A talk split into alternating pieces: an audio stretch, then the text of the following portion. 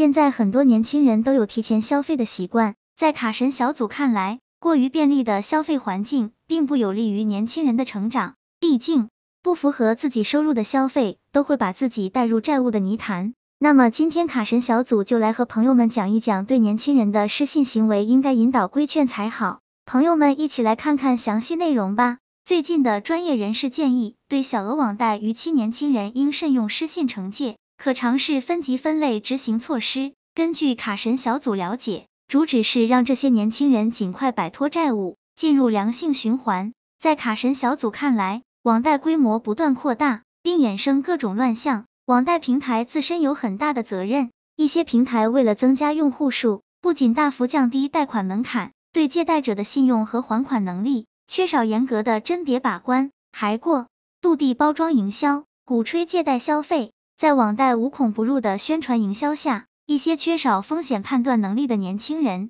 很容易被诱惑，通过借贷来进行不符合经济实力的超前消费。因此，一些逾期的用户，卡神小组说白了，这些人更多是被宣传营销误导，误判自身的还款能力。如果只让年轻人因为一次过错，还是小额借贷就背上信用污点，等于是转移了平台责任。而且，卡神小组认为，在执行过严的失信惩戒下，逾期的年轻人为了避免受罚，可能会采取拆东墙补西墙的借贷方法来堵上窟窿。加上很多网贷平台之间数据不互通，可能导致借贷的雪球越滚越大。卡神小组总结：当然，慎用失信惩戒，不是说免除逾期的代价，让借贷者可以光明。正大当老赖，卡神小组的建议是依据借贷的额度、逾期的次数，包括借贷者的年龄等综合判定，实现分级累进的梯度处罚，让惩罚机制更加具有针对性。卡神小组认为，这种分级分类的手段，